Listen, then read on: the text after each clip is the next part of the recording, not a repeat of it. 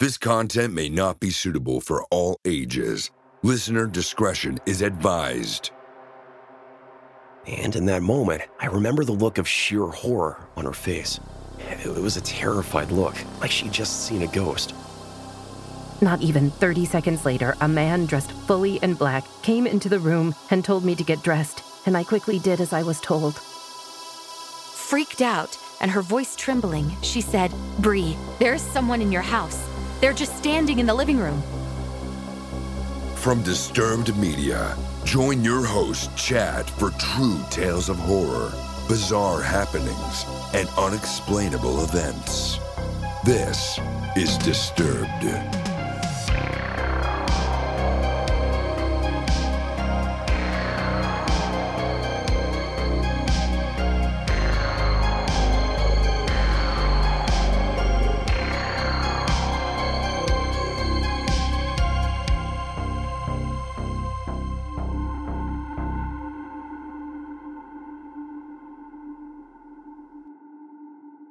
This episode is sponsored by Wondery's Generation Why podcast, where hosts Justin and Aaron dig deep for answers on crime and unsolved murder cases, breaking down theories, looking at forensic evidence, and discuss their opinions on the most perplexing cases. Listen to Wondery's The Generation Why podcast on Apple Podcasts, Amazon Music, or listen ad-free by joining Wondery Plus in the Wondery app. And thank you to the fun and challenging Best Fiends for supporting Disturbed. Best Fiends is the binge worthy mobile puzzle game. Download Best Fiends free today on the Apple App Store or Google Play. That's friends without the R. Best Fiends. Welcome back in, everyone, and thanks for joining me. This week, I'm bringing you four true, horrifying tales and a listener voicemail that will give you that feeling of certain dread. So sit back and listen close as we dive into the horror. We open the show with our title story, an email submission from Michael, featuring voice work by Matt Bradford. And we hear the terrifying voice in the darkness.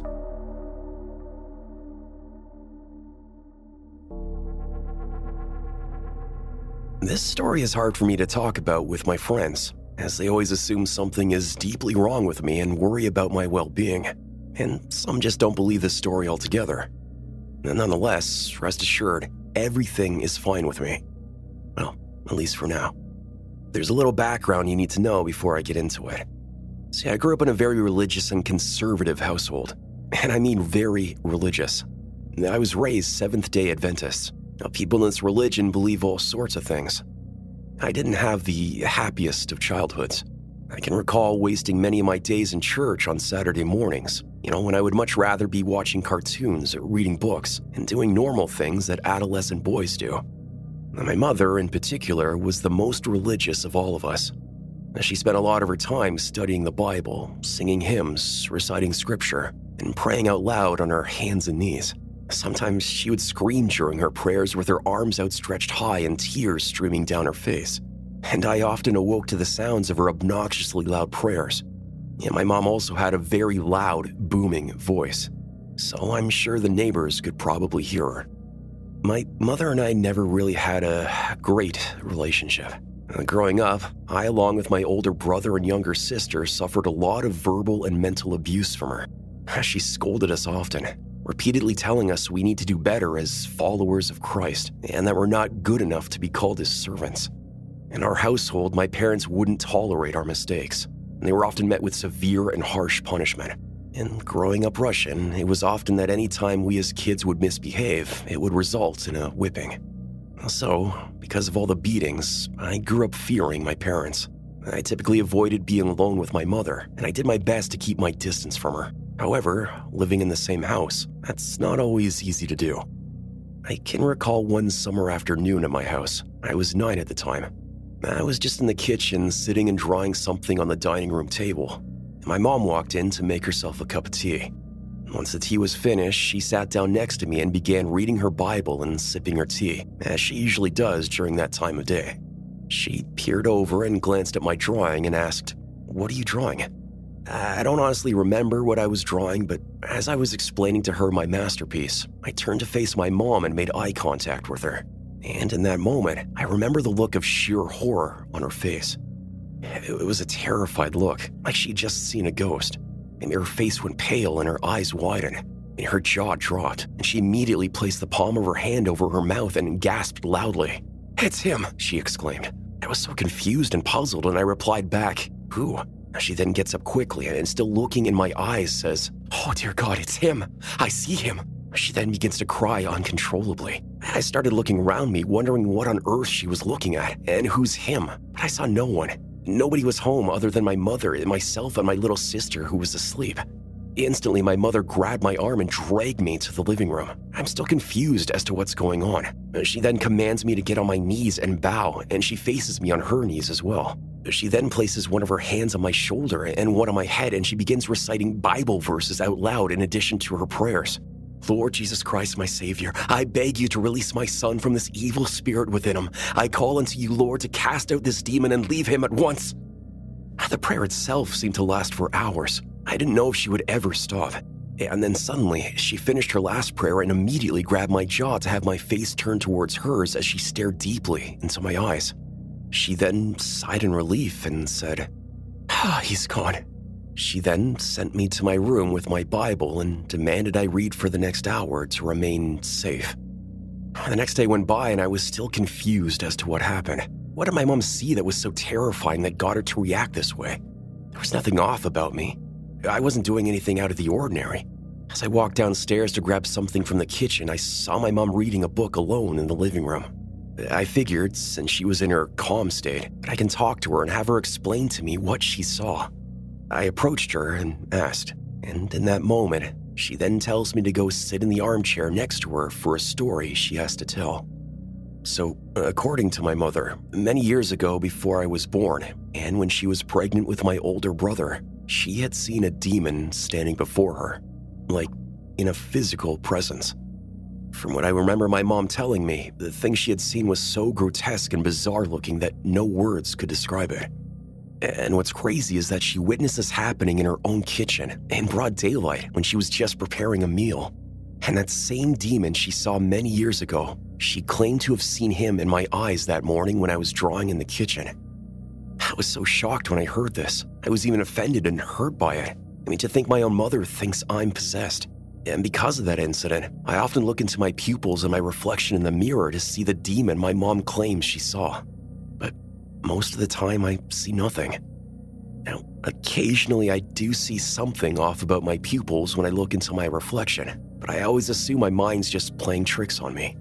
However, I did begin experiencing strange happenings, particularly during the time of night when I would try to fall asleep. And this would proceed all throughout my life. When I would climb into bed and shut out the lights, sometimes this would happen. As I lay still with my eyes closed and waiting to fall asleep, I would suddenly get this overwhelming feeling of dread. My heart would sink and start beating fast, and my breathing would hasten.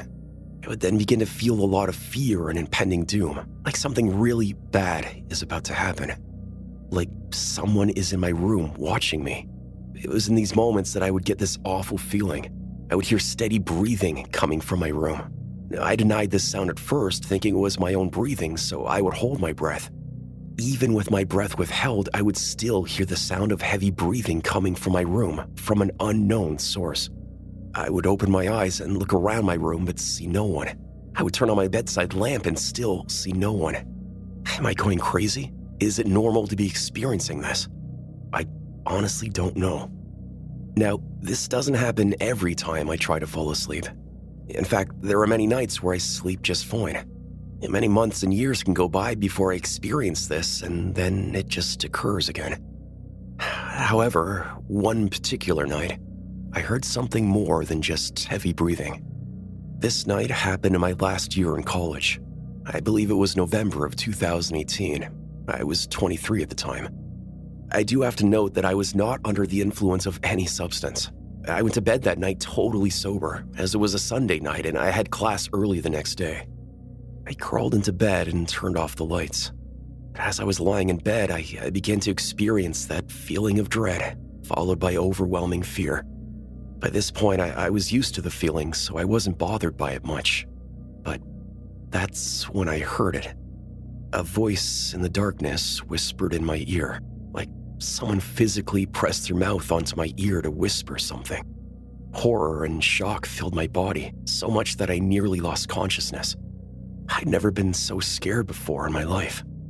I immediately shot out of my bed and ran towards the light switch. I turned on the lights and looked around my bedroom, but nothing.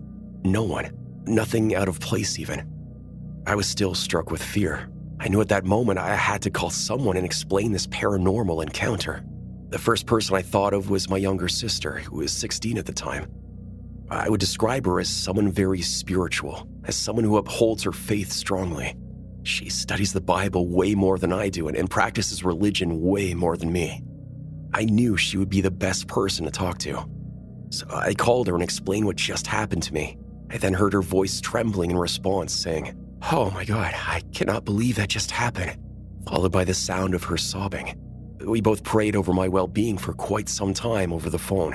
Our conversation ended, and I thanked her for praying for me and hearing me out. I hung up the phone and climbed back into bed. As I laid there, I, I didn't experience anything unusual again. Thank God.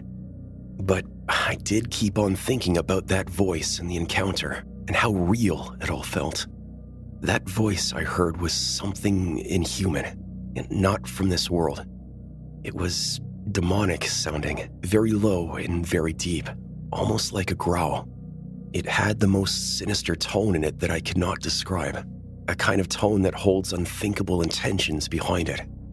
It said four words to me that made my skin crawl and the breath leave my lungs. I'm coming for you.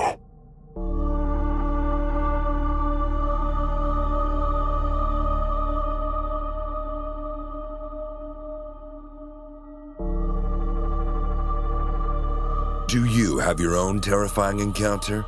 Did something unexplained happen to you? Let us know and get featured on the podcast. Email my story at disturbedpodcast.com. Up next, we check in with Reddit user UnluckyClown13, featuring voice work by Tanya Eby And we get taken against our will.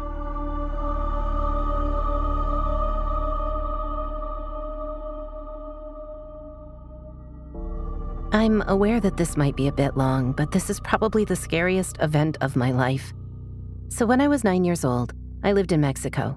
And let's just say that it wasn't a particularly peaceful year when it came to crime.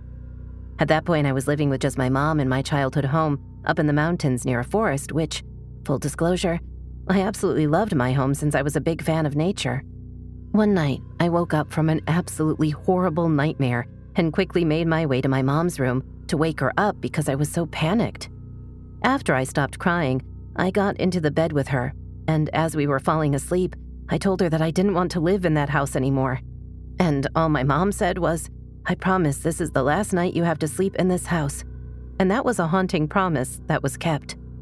We were woken up while it was still dark by my dog barking nonstop outside.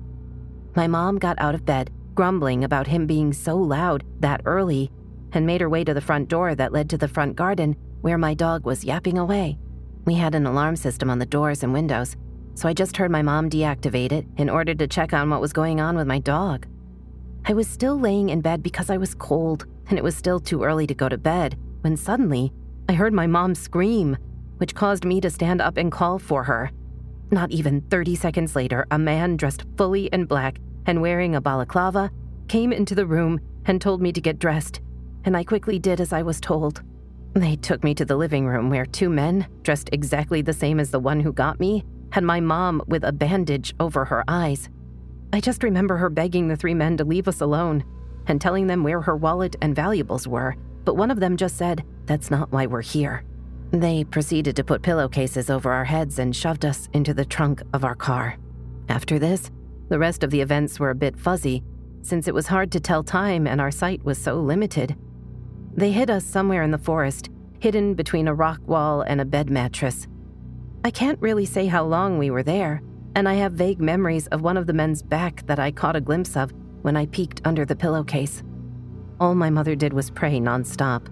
One, because she truly believed in God, but two, because Mexicans are extremely religious and it might dissuade them from killing a mother and child.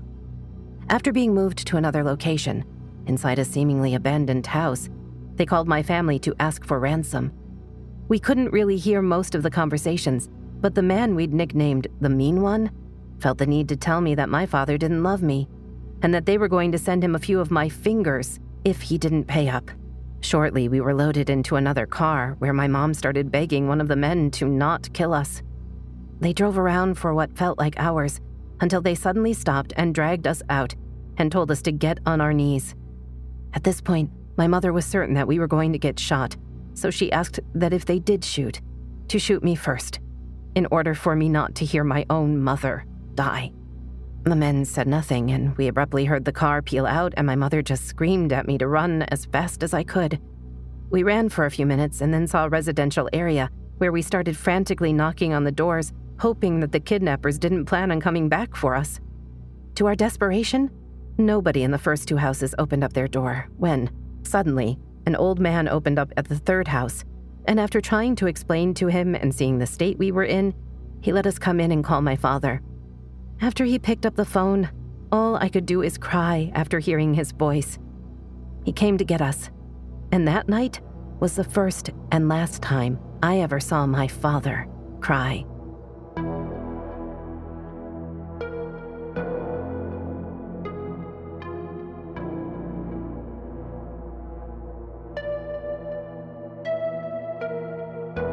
We need to get rid of some evidence. Don't go anywhere. Disturbed is brought to you by the Generation Why podcast, one of my current go to listens in my playlist. Justin and Aaron do such a great job with this show, and it's one of those podcasts where I'll find myself binging several episodes in a row because I just can't stop. They visit cases of crime and unsolved murders and present the episodes in a way that really breaks everything down and lays it all out in an easy to follow format. And what I really appreciate is the extreme attention to detail for each case. They leave no stone unturned in examining the evidence and bring their own thoughts and perspectives that will make you think about things in a new way. In a recent episode, Aaron and Justin look into the case of funeral home owner Dan O'Connell and his intern James Ellison, who were both found shot to death in Dan's office, but the murder went unsolved. Years later, detectives interviewed a Catholic priest, Father Ryan Erickson, for a separate case. But in the process, he revealed information only the killer and detectives knew about the double murder. Then, Father Ryan hanged himself. And with their only suspect now deceased, police and the community grappled with the questions remaining Did a Catholic priest kill two men? And if so, why? For me, Generation Why is a go to listen because of the attention to detail and variety of cases they cover. Justin and Aaron do the victims justice in their approach to the show, and that's something that can get lost in many other podcasts. Listen to Wondery's The Generation Why podcast on Apple Podcasts, Amazon Music, or listen ad free by joining Wondery Plus in the Wondery app. We're also brought to you by Best Fiends, the mobile puzzle game that has quickly become one of my absolute favorites. And let's face it, we all need to unwind at some point, right? You get up, you go to work, you have a stressful day. You gotta find a way to decompress, and the way I do it is Best Fiends. And what better way than losing yourself in the action? You jump right in, play a few levels, level up, move on, advance. It's a great way to get away for however long you need. And what I've been noticing happening is I'll get on a little bit of a winning streak and I just don't want to stop. It's just that fun. Anytime I know I'm going to have some spare time to kill, like the other day I was waiting back on a phone call, so I knew I needed my phone close by, and I just pulled up the Best Fiends app and jumped right back into where I was in the game. Instead of just waiting around, I was able to relieve some stress and engage my mind. And I've talked about it before, but I've been playing for close to 8 to 9 months or so, and I really haven't found a better mobile puzzle game. We're up to level 198 and counting. The game itself features tons of cute, fun characters that help you solve thousands of fun puzzles. The more you play, the more characters and features you unlock along the way. Anyone can download and jump right into the action. It doesn't matter if you've only got a few minutes or you've got all day. Best Fiends has you covered with fun, engaging gameplay. Download Best Fiends free today on the Apple App Store or Google Play. That's friends without the R, Best Fiends. Hello, this is Dr. Grande, the host of True Crime Psychology and Personality. On my podcast, I explore and explain the pathology behind some of the most horrendous crimes and those who commit them. We discuss topics like narcissism, psychopathy, sociopathy, and antisocial personality disorder from a scientifically informed perspective. What is a narcissist? How do you spot a sociopath? What signs can you look for to protect yourself from these dangerous personalities? It's not just about the stories, but also the science and psychology behind them. So if you're interested in true crime or mental health, I'd encourage you to give my show a listen wherever you get podcasts. Now back to the deliciously frightful Disturbed Podcast with your host, Chad. Now let's hear from one of our listeners straight off the hotline at disturbedpodcast.com slash hotline. Free and available to all listeners. So Michael, take it away. Hi, this is Michael. I left uh, my story about a nightcrawler spotting where I was, uh, I'm in South Carolina and we have an area around here outside of Kingstree, uh, called Cedar Swamp. And me and my brother were out there and, um, you know, just one night just hanging out and just being out in the country and nothing to do. We said, why don't we just go out and go through the woods? Cause that's always a great idea. So we went out and we didn't get far at all into the woods actually. Like we literally walked into the wood line and after just, you know, several steps, we saw this maybe two feet, three foot tall. It was literally just a head with two legs. It didn't really have a body and it was pale. I guess it was like white, but like I said, again, this was at night, but it was only a few feet away at the same time couldn't really make out many features. It's like as soon as we saw it and it came into our vision, we, you know, we just kind of froze and it didn't make a sound or, or anything. It just kind of looked at us and then it turned around and ran off. And me and my brother did the same thing, just looked at each other and, and ran off, went back to the house and I, I've asked around for years. You know, this was maybe, maybe 15, 16 years ago at least.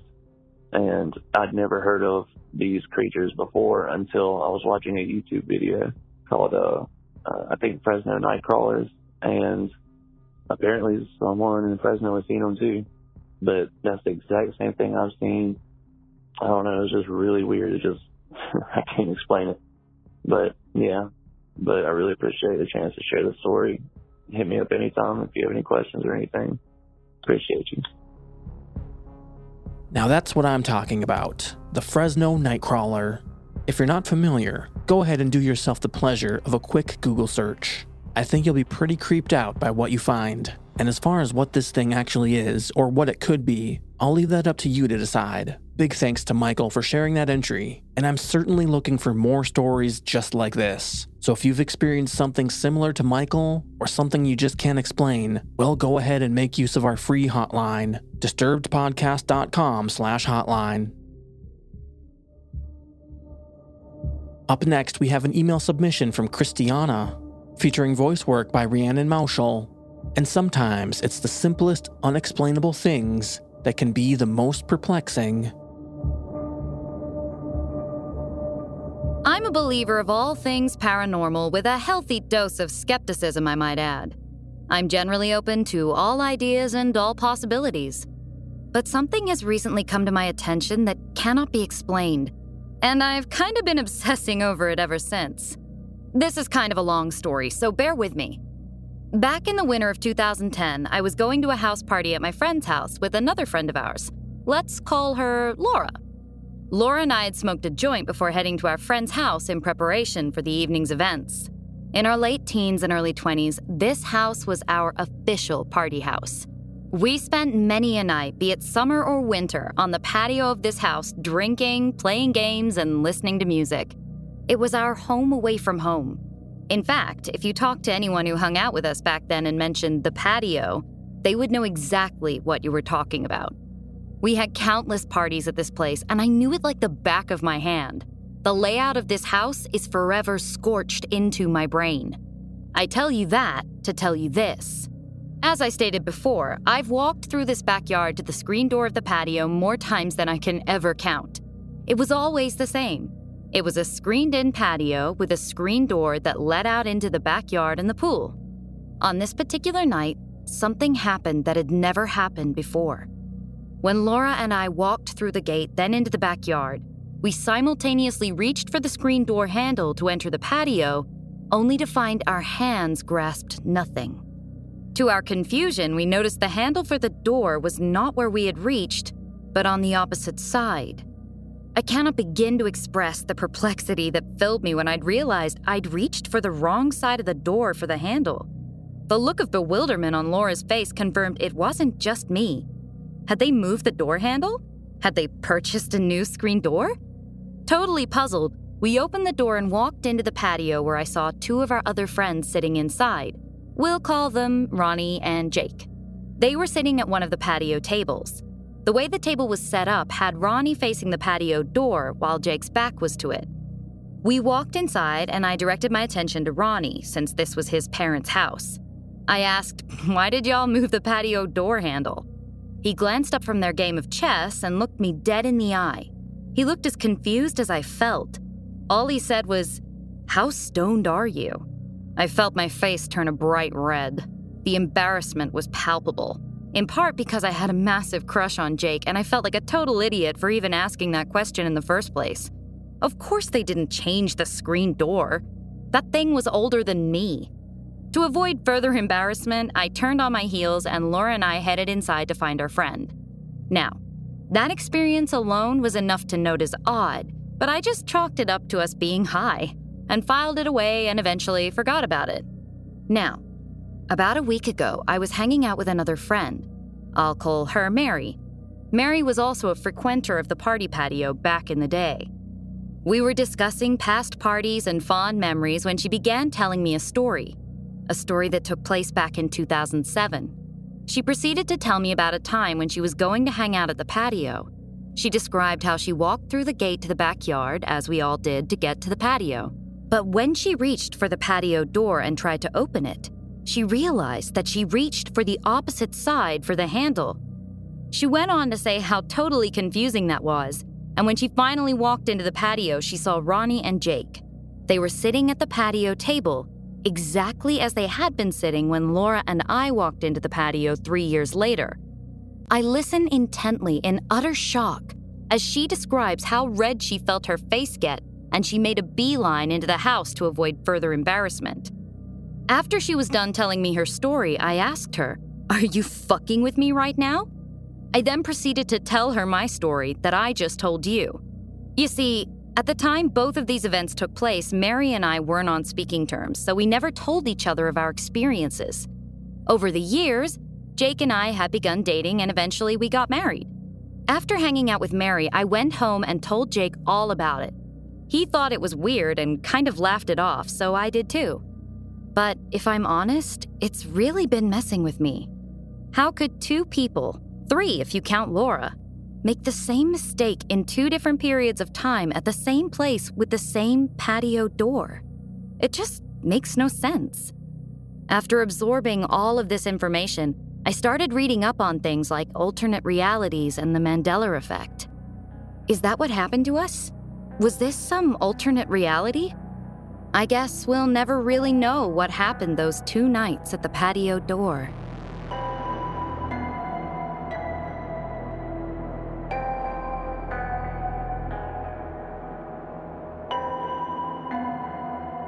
Are you terrified yet? You will be. And finally, an email submission from Bree, featuring voice work by Sarah Thomas. And we meet the man in the hat.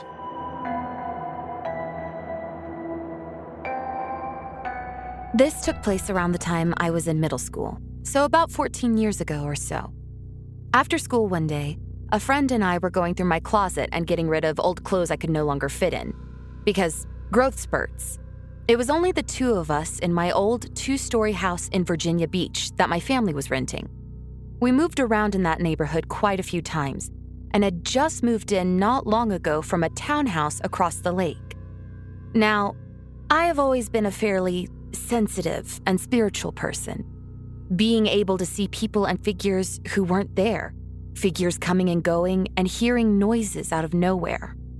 Our old townhouse had the spirit of a little girl who would always come up the stairs in the middle of the night and mess with me when I was home. Years later, the townhouse caught fire after we had eventually moved to one just a few houses down and across the street from it. And I swear, I saw the little girl in the room with the fire just waving at me. But that's a different story than the one I want to tell today. The way the house was set up is when you walked in the front door, there was the living room immediately to the left, where my friends and I would hang out sometimes. It had two sofas, an old school TV, you know, the ones that had a box on the back, not the flat screen types now, along with a VCR, a cable box, paintings my grandmother had done throughout her life, and an electric organ the previous owners had left behind. Yeah, that piece was haunted too. But it's not the point of the story either. Going straight through would lead you to the kitchen that was in the back of the house and overlooked the backyard and the lake it was up against. To the right is the staircase leading upstairs. Immediately to the left at the top of the stairs is my room. So, I would always hear our 140 pound dog, Lucky, going up and down the stairs, or my parents coming and going, and the front door opening and closing just below. Next to my room was my mom's office, and across from her office was my parents' bedroom. After going through my trinkets and clothing for a while, my friend announced, Hey, I'm going to go get some water. Do you want anything?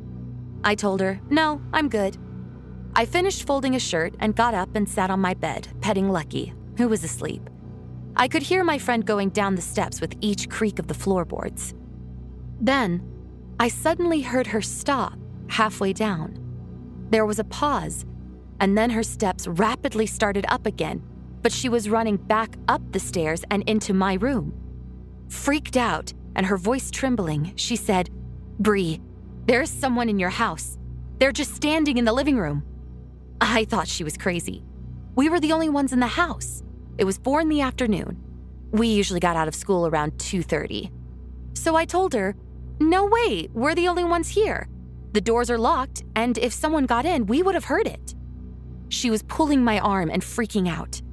We went down the stairs and stopped halfway down as we peeked over the banister, trying not to be seen.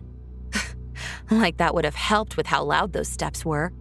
And there he was a tall man in a long trench coat and a fedora hat, just standing in the living room and looking at one of the paintings my grandmother had done before she passed.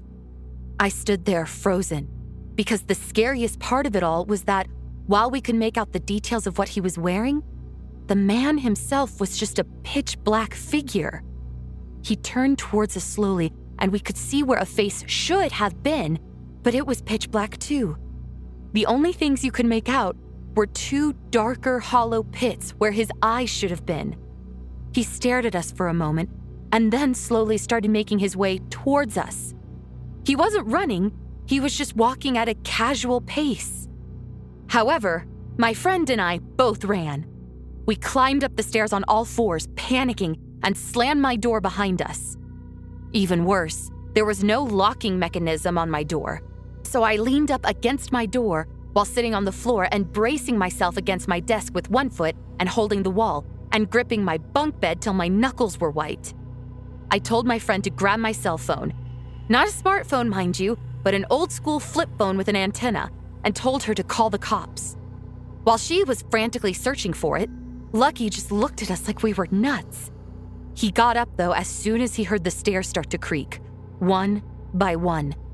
He started growling and I could see the hairs on the back of his neck standing on end as he looked past me and to the door I was holding shut.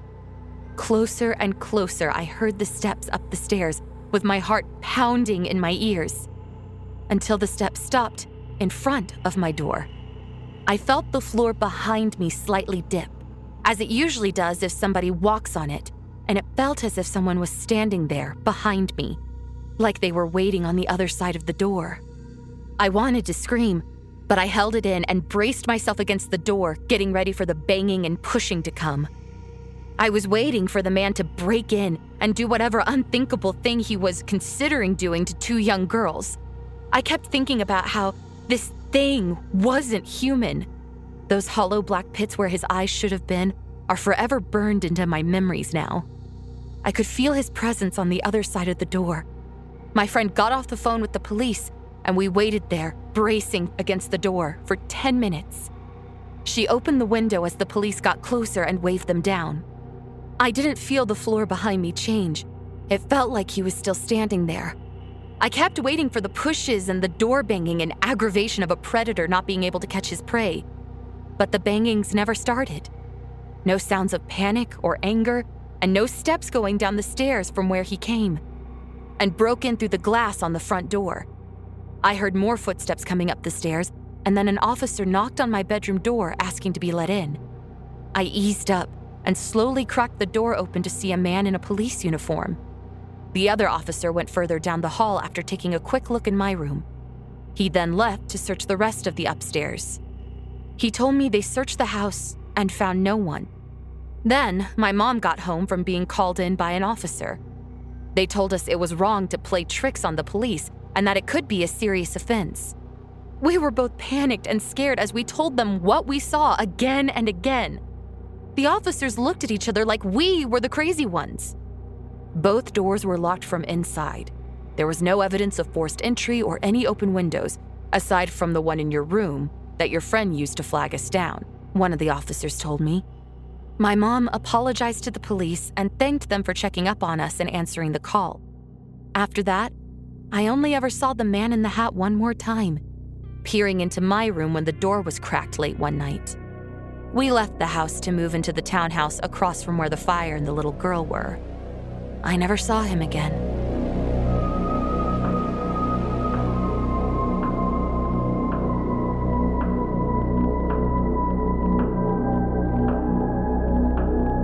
Follow our social channels on Facebook and Instagram at Disturbed Podcast and on Twitter at Disturbed underscore pod. Submit your own experience to the show in writing or through our hotline, all available at disturbedpodcast.com. Disturbed is an independent production funded through advertising and your support. And if you'd like to support the show, you can get early access to our premium feed featuring ad-free listening and bonus episodes. Visit patreon.com slash disturbedpodcast to learn more. And a shout out to our newest supporters, Lana Sisson, Dylan Smith, Joshua K, Gabriella D, and Nellie Nell. They all get instant access to our catalog of bonus episodes, ad-free listening, and 24-hour early episode releases. And you can too patreon.com slash disturbedpodcast. Music by Carl Casey at White Bat Audio and Co.ag. Thanks for listening. We'll be back next Thursday with a brand new episode. And stay safe out there, y'all.